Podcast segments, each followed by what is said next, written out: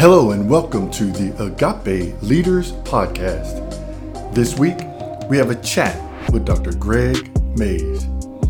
As always, I'm so happy to be here with you. I never want you to think that I take this podcast for granted. It is my heart to share Jesus Christ with you and that you would be able to grow in Christ as you listen to this podcast. So thank you for taking the time to listen. I know you didn't have to.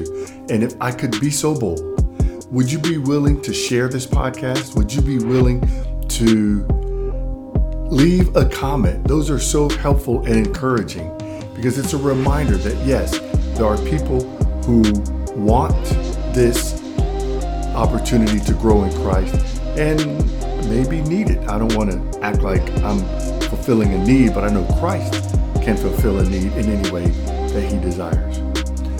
So this week, I want to talk about marriages, and maybe you're not married and you might think, oh, this one's not for me. Please listen in because it is for you. Even though I'm talking about marriages, it may be that you just need to hear the relationship advice, air quotes, that I'm going to talk about. So let's get started. On February the 26th in 2014, I made a Facebook post. Well, just a few days ago, I guess you can realize which day it was. This was in my memories on Facebook. And I thought, hmm, I need to make this a podcast episode because even though I'm not a marriage counselor like my brother Michael is, or somebody who would take and so into your marriage and give you advice based on a, cert, a marriage certification, you know, marriage and family therapist. I'm not that. But as a person who uh, loves the Lord and is in His Word and is blessed to maybe have some some things or some education, yeah, I feel, yeah, I can I can speak to this, and even if you don't have any of that, you can speak to whatever God calls you to speak to. Uh, I had a friend of mine, and he beats me up all the time. Uh, his name is David Melville. You've heard me talk about him before, but he he was probably ready to to give me a bully beat down because of some of the degrees that I went to get, and and he was rightly so saying, you don't need that. God doesn't need that degree. Doesn't need you to have that degree to do the things in and through your life that he wants to do. And so uh, I, I hear that, and so I receive that, and I pray that you'll hear his words and receive them. So these are six things that uh, I said to. Well, let me re- let me read the beginning of the post, and that'll be a nice movement into these six. So this is what I wrote. I said, "I am not a marriage counselor like my awesome brother Michael Mays but I feel inspired to share a few do's for those who are recently married, about to be married, or can't wait to get married. This is not designed to be, and I put air quotes or in quotations, everything you need to know to have a successful marriage, end quote. Just some things to think about. Always keep God first because He is everything you need to have a successful marriage. Now, I, I, said that that's not number one. That's number one, two, three, four. That's number infinity. Always keep God first. And then here I said number one. Here's number one. Always do your very best for your spouse. You see, sometimes in our marriage, we get so wrapped up in what we want, our hopes, our dreams, our desires that we forget what Jesus said and what God said in His Word.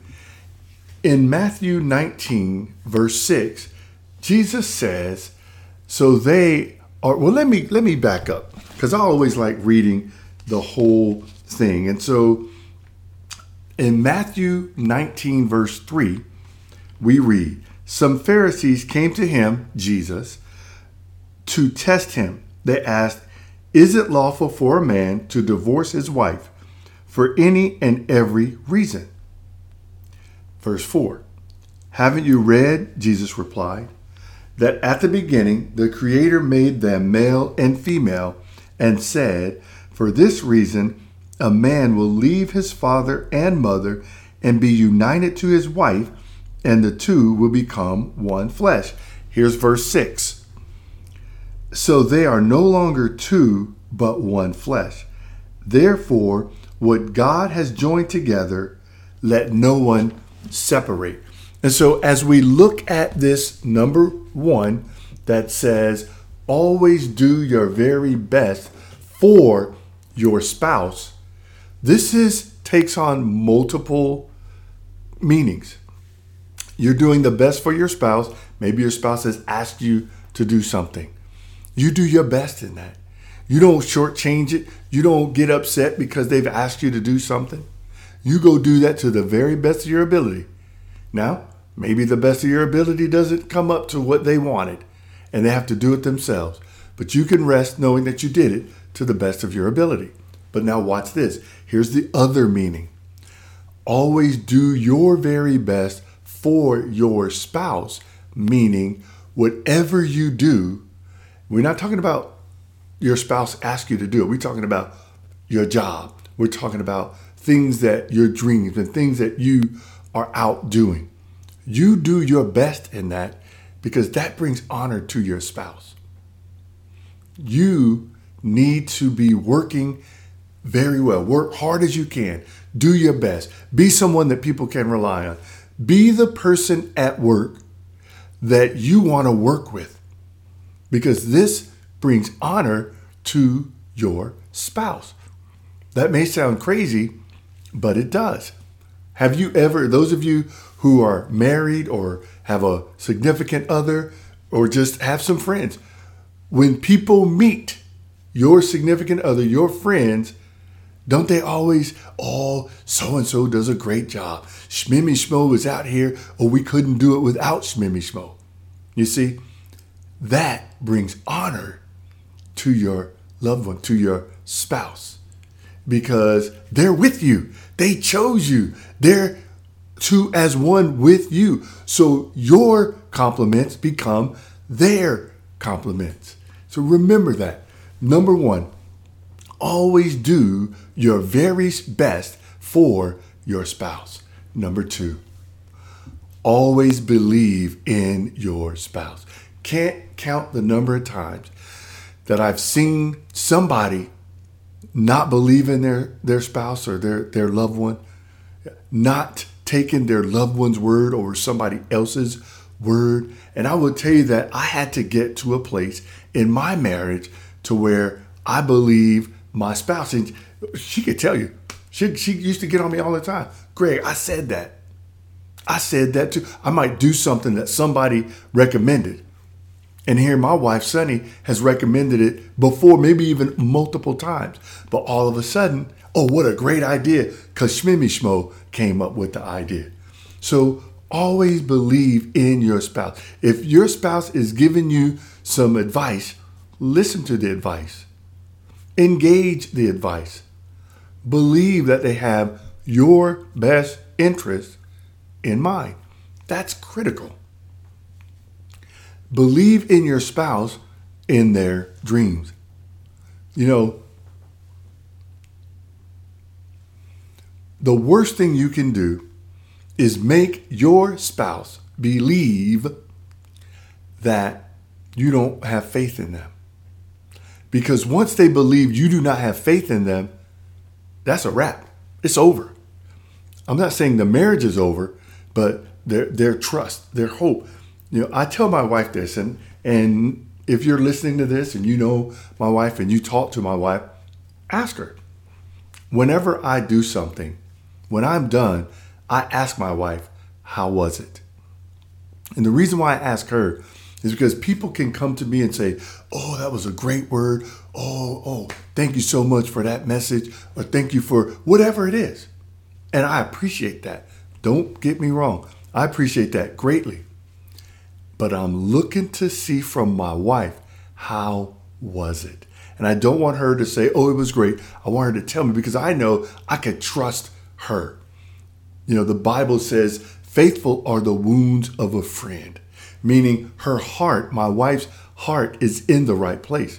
So always believe in your spouse so that you will have that person that you can trust that's going to move you in the right direction and God will use your spouse. But God cannot use your spouse if you don't believe in your spouse, if you don't trust your spouse. So always believe in your spouse. That's number two. Number three, watch this. I love this one. Always be more proud of your spouse's accomplishments than you are of your own. Let me say that one again. I like that one. Always be more proud of your spouse's accomplishments than you are of your own. When you get to that place that you're more excited about what your spouse is doing, you're more excited about the things that they're accomplishing, then you're on your way. Now you're in a great marriage. Can I give you an example? You may not know this couple, but I know them very well. Jeff and Molly Shields are a couple that go to the church, the Rock Community Church where I attend. Jeff is the Florida director of Idols Aside Ministry. When I tell you that those two are each other's biggest fans, I cannot overstate that. And here's the beauty it shows. When I see him, I know he's rooting for his wife. He calls her Malls. I think that's what he says, Malls. And I just call her Molly because, you know, I'm lame. But but I know that he's so pumped for everything she's doing. And she loves that Jeff. She loves her some Jeff Shields. And whatever Jeff is doing, she's supporting him in the best way possible. They care more and they are more excited about their spouse's accomplishment. Molly excited about Jeff's accomplishments and Jeff excited about Molly's accomplishments, so much so that they don't get wrapped up in what they're doing. They get wrapped up in what their spouse is doing and making sure their spouse has everything that they need to accomplish what it is they're trying to accomplish. If you want to have that really successful marriage, then you have to put your spouse's accomplishments above your own. You got to be more excited, more proud of what they're doing, more so than what you're doing. This is how you can have a successful marriage. Number four, always think about your spouse's feelings before you do something you may regret. That can be tricky because sometimes we just do something in the moment and say, well, what were you thinking about? I, wasn't thinking. And so, and so here we are with this problem, and it comes down to we weren't thinking. Always think about your spouse's feelings before you do something you may regret. This is how you stay faithful. What would my spouse feel about this if I did it? And if you know in your heart that they wouldn't like it, that they would be hurt, that it would hurt them, then you don't do that, no matter what. You don't convince yourself, oh, it'll be all right. Oh, I'll just apologize. No, you don't do that thing. And is it difficult? Yes. And let me say this, and this is about to get controversial. If you can talk to your spouse about the thing that you thought about doing, to get it out, to, to have some conversation. That's the best part. But here's where we get into trouble. And I'm not going to say men or women. I'm just going to say sometimes when a person talks to their spouse, their spouse doesn't receive it as, okay, this is a great opportunity to help. They get all bent out of shape. Well, why were you having that thought? Well, hold up. Don't focus on why I was having that thought. Let's pack, let's unpack this.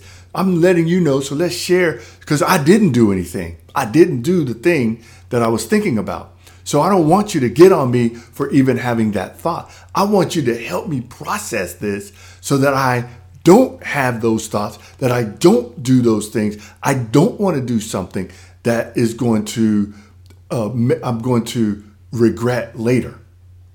You see what I'm saying? I don't want to hurt your feelings. So let's process this.